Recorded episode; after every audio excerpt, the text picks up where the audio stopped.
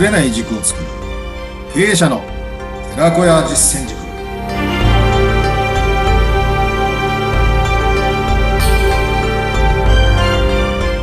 さあ暑い日が続いておりますけどいかがお過ごしでしょうか？こんにちはインタビュアーの水野紅子です。えー、こんにちは。東北実践塾リーダーシップブレンズの斉藤です。さあ斉藤さんともうねあの何ヶ月かいろいろとお送りしておりますが、はい、今日は初めてゲストの方をお迎えしてるんですよね。そうなんです。ご紹介いただけますか？はい。あのポッドキャストやってもう3か月以上経ちますけど、まあ、これをやってですねぜひということであのコラボっていうんですかね、はい、YouTube もそうですけどコラボしながらお互い番組をこうね高めていくということ。これまでのポッドキャストでも私何度かお話ししてた私の人生の師先生であり、まあ、空手をですね教えていただいて、えー、大学の、まあ、先輩監督師範であられたですね森俊弘先生なんですね。はい、であの森先生とのお付き合いはもう30年以上、まあ、私が学生時代からなんで、えー、教えていただいた師匠でありで、社会に出てですね、えー、いろんな局面で悩んだり、辛かったりしたときに、常に思い浮かぶのが森先生だったんですね。うんうん、で、えー、私は今東京で、で、森先生は宮城、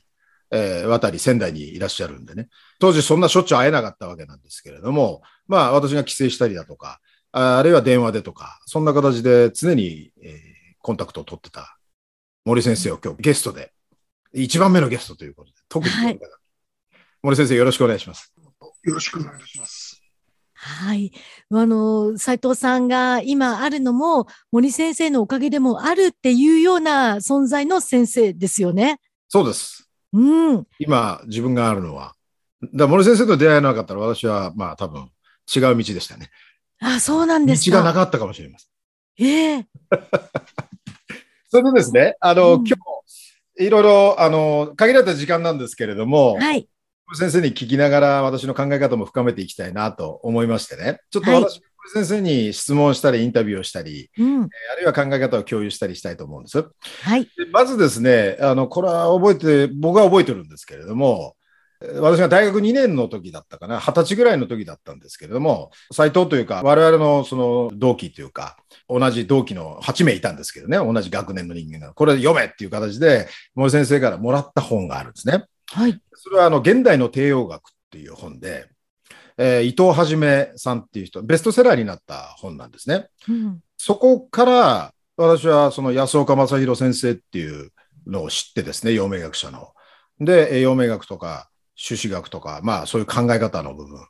で、安岡先生の本なんか本当によく読んだんですね。それが一つの礎というかベースになって東洋古典を学び、研究し始めました。で、そのえー、現代の帝王学には大きく3つ書いてありまして、1つに、まず、原理原則を教えてくれる詩、先生を持てというのが1つ目なんですね。うん、その本の中に書いてあることは。で、2つ目に、直言してくれるナンバー2、側近を持てと。はっきり言ってくれる、直言してくれる側近、ナンバー2を持てと。で、3つ目に、良き幕品表と。まあ、幕品というのは気品の品っていう書くんですけれども、まあ、今で言うと、上司部下とか社員と社長ではなくて、えー、ある意味、その、第三者の立場で、こう、いろいろアドバイスをくれる。客観的に言ってくれる、まあ、今で言うとメンターとか、コーチっていう意味だと思うんですけれども、この3つ。で、今思えば原理原則を教えてくれる師っていうのは私は森先生なんですね。はい。未だに。うん、で、あと3つ目の良きメンターっていうんですかね。はい。社員と社長とか部下とあれではないので、まあ、客観的に悩んだ時とか聞いてくれる、話を聞いてくれる、あるいはアドバイスをくれるメンターっていう、あの、まあ、10人ぐらいいるんですけれども、うん、そのうちもちろん森先生が一番だっていうことがありましてね。まあ、先生であり、メンターでありっていうことだなというふうに思ってます。このあたり森先生、あの、この現代の帝王学でいう、その3つのポイントってあるんですけれども、そこを森先生どういうふうに捉えられて、当然森先生にも原理原則を教えてくれる先生がいらっしゃったと思いますし、そういった良き幕品、メンターみたいな人とか、その辺どういうふうに捉えられていらっしゃるか、お聞きしたいんですけどね。今、斉藤さんが3つお話ししたことなんですが、えー、非常に大切ですね。私は学生にも伝えてるんですが、やっぱり自分と、あの、いい先生を探さない、探さないっていうか求めていかないと、いい出会いはあできないなと、いつも思ってますね。ですから、あ自分がこれから進んでいく部分についても、いい先生との出会い、これが非常にあの大切だと思いますね。それで、これはですね、日本的に言えば、いい縁との巡り合いですね。えー、やっぱそこであのいろんなことを学ぶ。私もですね、あの空手をやって、地元宮城県の佐藤先生と出会って、そして佐藤先生から佐藤先生の先生である庄司先生という先生と出会って、佐藤先生と庄司先生と出会ったおかげでですね、今日も空手を続けているという形ですね。あの森先生、いい縁との巡り合いっていうことを考えたときに、はい、やっぱりあの求める部分と、求めてもなかなか縁がない人っていうか、ない局面も あると思うんですね。で、その縁ってどうやって作っていくんでしょうね。これどうやって作るかってですね、求めてれば自然と得られるんだものだと私は思ってますけどね。うん、いい縁っていうか、自分でですね、その縁に気づかない部分もありますよね。うん、ああ、なるほどね。えー、ですから実は自分にとっての必要な縁っていう部分は自然と巡りあ巡ってくるという、うん、あのことだと私は思いますね。だからやっぱり求めないとそこが出てこない。そうですよね。あの、引き寄せとか前ね、森先生といろいろ話をしたことがあるんですけど、まあ、引き寄せるか引き寄せられるかとか、よくあの、何でしたっけ、あの、二宮尊徳先生のたらいの水の話なんですけどね。こうやって、こうやってこう、来い来い来いって、これお金の話でしたっけ？来い来い来い来いって言うと、なかなか入ってこないけど、あっちに行けっていうんであるとね、こう向こうから寄ってくるみたいなね。その通りです。自分からも、あの、何でもこう、欲を持ってやろうとするとですね、やっぱり逃げていくんですね。うん。そういう部分を払っていくと自然とですね、逆に寄ってくるという部分が、うん、あ二宮尊徳先生のね、あの導きの話がありますけどね。そうですよね。で、あと私もですね、過去、まあ、森先生覚えてらっしゃるかどうかわかんないんですけども、最初に入った会社、大きな会社入ってですね、えー、まあ、上場してる会社だったら、いや、1年目、2年目で辞めたくなっちゃったんですね。えー、で、えー、まあ、それで相談をしてですね、で、空手一生懸命やってましたんでね、森先生のように、こう、まあ、研修生になって空手でっていうことも憧れてたというか、私の一つのモデルとしてですね、真似したかったんですけど、まあ、そういう道にも、こう、いろいろ導いていただいたり、きっかけ作っていただいたんですけど、ただそういうことをやるのをやめたっていうか、会社を辞めるのをやめたっていう時期がありましてね。で、何回も仙台から、あの、東京に何度も通っていただいて、ただ私はちょっと途中気持ちが変わってしまったというか、まあ決断したのをまた、ちゃんとした決断じゃなかったんですね、その時はね。まあ自分の甘えもあったんですけど。ただそこでですね、何やってんだと叱る、怒るんじゃなくて、全部受け入れてくれたんですね、森先生は。で、そこは本当に嬉しいというか、自分はまあまあ、なんていうんですかね、本当に、あの、そういう時に、えー、何も言うわけではなくてですね、100%受け止めてくれて、自分が、斎藤が決めたんだったらそれでいいんだよっていうふうにですね、えー、まあ、まさに受け入れてくれたっていうかで、いろんな人にも相談したんですけど、大反対したり、あるいは、まあ、何にも言ってくれなかったりっていう、えー、そういう、まあ、悩んでる時っていうのは、やっぱり聞いてもらえるだけで、まあ、安心があったり、そういうのって、まあ、ありますよね。で、これは原理原則を教えていただくしと同時にですね、さ3つ目のそのメンターというか、で、あとは、まあ自分が事業、この会社を作るときにもやっぱり相談した局面がありましてね。で、えー、やっぱり以前の会社の社長と反りが合わなくてですね もう嫌いになっちゃったわけですね。で、ぶつかってばっかりいたんですね。っていう自分がいたんですけど。で、まあ結果的には自分は会社を作ってやるんだっていう方向性は決めてましたから、それは迷ってはいなかったんで、え、そこの確認をしたときにね、えー、そういう、あの、逆に苦手な社長とかからいろいろ、まあ、経理旗の人だったんですけどね。えー、経営の経理を教えてもらってる。だから細かいことをチェックしてもらってると思えばいいんじゃないかと。まあ、前回言ったようにね、あの、良い点を見るっていうか、相手の悪い点じゃなくて良い点を見て、えー、そして、えー、嫌いなことを発想の転換ですよね。好きになっていくみたいな。だそんな、こう、アドバイスをね、未だに私は覚えてまして。で、逆に、そういうことを悩んでるときは、私が悩んで相談したように、あの、相談に乗れたらな、みたいな。とこの、うん、まあ、学びになってますよね。うん、そういう意味では、そうなんですね。森先生なんかもこう悩んだり、あるいはそういう局面って当然ね、会社経営をしながら世界チャンピオンになり、で、空手の指導をしながら事業経営をいまだにですね、えー、発展させてますよね。あの事業形態をこう変わって、サービス内容変わってますけれど、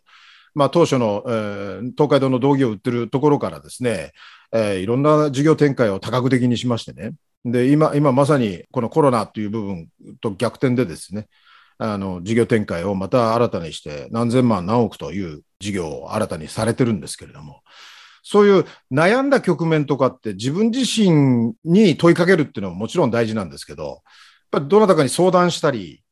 メンターっていうかな、そうやってそういうする方っていらっしゃったんですか、森先生？あのまあ、そういう方もいますけど、基本的にですね、あの前向きに物事のですね、いろんな問題がありますね。要するに課題、問題がやっぱり次々起きてきますから。事業をやっていく部分の中で、そこの時に、まあ、逃げずに、しっかりとですね、あのそのことを見つめて、あとは自分の解釈の仕方なんですね。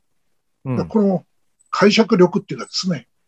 いい方向に解釈してるんですね。はいなるほど。要するに問題が起きたときに、その問題をどう解決すべきかということを真剣に考えて、その前向きに一つ一つそれを解決していければ、いい状況が作れていくということの見つめ方をしてましたね。まあ、そこをちゃんと100%受け止めて、まあ、曖昧にせずにってことですよね。もちろんそうですね。はい。うん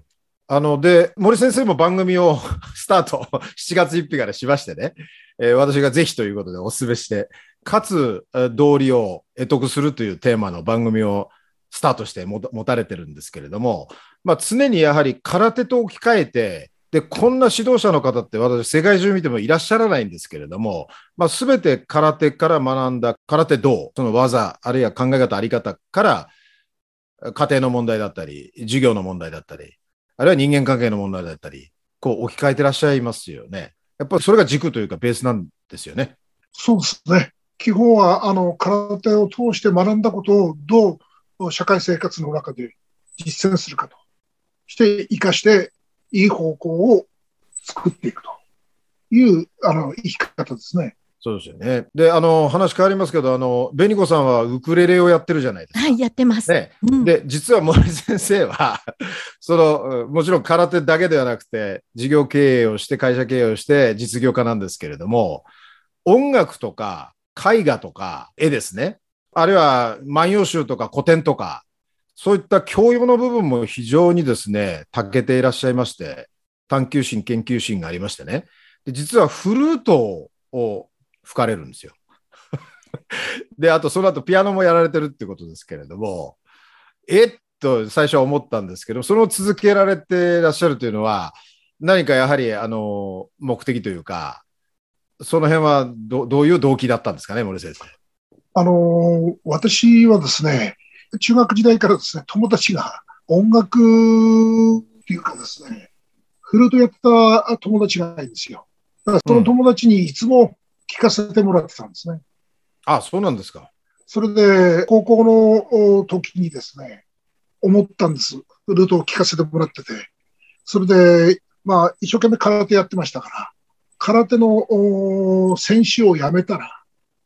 音楽をやろうと。決めてたんですね。で、先週引退してからフルートとピアノを習おうと思って。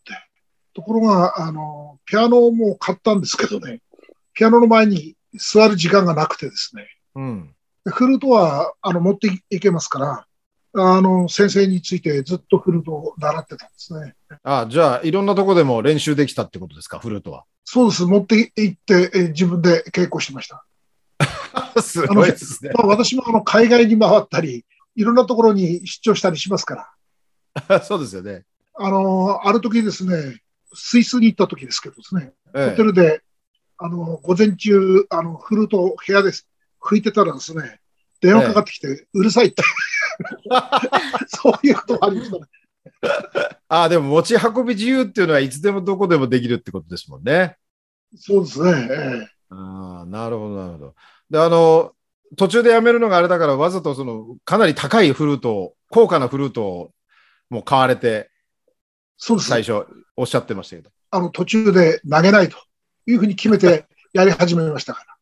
ただ、あのーピアノはですね、なかなかあの、ピアノの前に座ってる時間がちょっとおできなくて、ピアノもですね、あのーグランドピアノお買ったんですけどね、ええおーすごい。その前に座れなくて、ですから、60ですね、後半からピアノをやり始めたんです。はあ、それはすごい。で、今も続けられてるっていう。そうです、はい。空手と違って音楽もやられてるっていう、その音楽の魅力はあのですね、どんなとこですか？えー空手も実はあの音楽に全部関係してるんですね。あ、そうなんですかえー。リズムっていうのもありますしね。うん。えー空手の型をやっても三様手っていうのはそういう部分があるんですね。力の強弱とか、緩急とかですね。これは全部音楽に関係するんですよ。あの詩を作っても全部同じです。ですから音楽っていうのは生きてる部分の中でそこのおリズムとかそういう部分があるわけですから、あの非常に大切なんですね。えーじゃあ、つながってるんですね。いや、全部つながってます。私はですね、あの、まだ、えー絵は描いてはいないんですけど、絵を若い時からですね、えー美術館に行ったり、世界中自分が行くところの美術館に行ったりですね、えーいろんな展覧会あった時は、ああの、行ったりですね、よく見て、見てます。ってことは、この前にもちょっと話したんですけどね、この絵を描くとか、して書道は私、小学校からずっとやってたんですけど、うん。そういう空間値認知能力っていうのがあるんですけどね。これを養うには、やはり人の技を見て、いいなと思ったらそれを真似てやるっていうか、うんそそういう部分は空間値能力っていうのがないと、あの、ちゃんと真似られないんですね。ですから、字を書くとか、それと絵を描くとかっていう部の感覚が、そういうのに全部必要になってくるんですね。ですから、私やってるのは、あの、うん空手なんですよ、やっぱり。うん。うん音楽も、お絵のことについてもですね、書道についても。ある意味、その極めるっていうかね、極める過程においてのコツとかポイントっていうのは森先生の番組でね、あのいろいろお話しされてるし、教えてもらえると思うんですけど、まあ、物事、うんあ、ある意味一緒なのかもしれませんよね。その取り組み方とかやり方。必要ですね。あの、ですから、あの、字をきれいに書くっていう、いうことも非常にですね、大切なんですね。うん。字が下手くそな人は、その空間値能力っていうのが、まあ、あー弱いんですね。うん。うん。なるほど。その一つ一つ。うん大事ですね全部つながってきますから。うんええ私もあの、実は小学校の時にはトランペットとフレンチホルンっていうのは、ブラスバンドっていうのがありましたんでね。で、えやっぱりあの小さい頃にそういうことをこうやるって大事ですよね。なんかこう感性が磨かれるというか、おうんなんかあのうまい下手は別としてすごく覚えてるので、で合唱コンクールの時の指揮者だったりするんですね。その指揮者が今ファシリテーターになってるって話だったりするんで、そのそれが自分にこう、なんか森先生の話聞くと全部自分で決めてらっしゃるんですね。小学校の時、中学校の時、高校の時っていう。で、そういう環境がまずあるということと、その環境をちゃんと自分のものにして決めていくっていうか、えーそこで自分らしさのオリジナリティができる。で、再現性があるってことですよね。仕事とかいろんなものに対して。だからそういう可能性を引き出していくような、あー経験をするっていうのが大事ですね。そうするとね。あのですね、音楽の件もですね、この、おまあ、美術の件もそうなんですけどね、やっぱりそういうことをきちっとやっていくということがですね、経営にもつながりますし、うんそしてまた私の空手でもって活動理っていう部分も含めて、全部そこで学べるんですよね。うん。やっぱり一つ一つの積み重ねですから、全部。うんで森先生があの60歳からピアノをされているって60後半です。60後半からっていうはいお話も、すごく、あ、あの、もう遅いかなって思っていらっしゃる方もいるかもしれないんですが、森先生が60後半から始めてるっていうお話はすごく、こう、勇気になりますね。あのですね、全然遅くないんですよ。うん。うん。思って自分ができる時が一番いいんですから。はい。遅くないですよね。始めるには。遅くないです、遅くないです。で、あとピアノって右、要するに利き利き手だけじゃなくて、両方向使うから、大変脳にもいいですよね。あそうですね。ええそうですね。いや、ちょっと本当にいろいろと学びが多いですけれども、最初のね、先生と巡り合うっていうとこで、真似るっていうのは斉藤さんからのね、これまでのお話にも真似ることが大事ってありましたし、本当にいろんなことがつながるなっていうことを今日は教えていただけました。あれですよね、森先生のいろんなお言葉っていうのは、ポッドキャストの森先生の番組でも知ることができるっていうことで、ぜひリスナーの方々には、勝つ道理を得得する。こちら、森先生の番組になりますので、ぜひチェックしていただきたいと思います。そして、斉藤さんのこともね、もっともっとっていう方は、番組の説明欄に、えー、斉藤さんの特道実践塾ですね。そちらに飛べる URL も載っているっていうことなんで、ぜひ皆さん、ポッドキャストの番組と合わせて、いろいろとチェックしていただきたいですね。そうですね、うん、あのポッドキャストは自分一人だけのためじゃなくてね、まあ、ベリコさんとのやり取りでずっとやらせていただきますが、こうやって自分の尊敬する人とか出して出ていただきたい人をね、うん、ゲスト出演してコラボできるんで、はい、それはそれでまた膨らみますよね。そうですね。今日は本当に良かったです。森先生もありがとうございました。こちらこそありがとうございました。またぜひよろしくお願いいたします。はい。よろしくお願いいたします。ありがとうございました。どうもありがとうございました。ありがとうございました。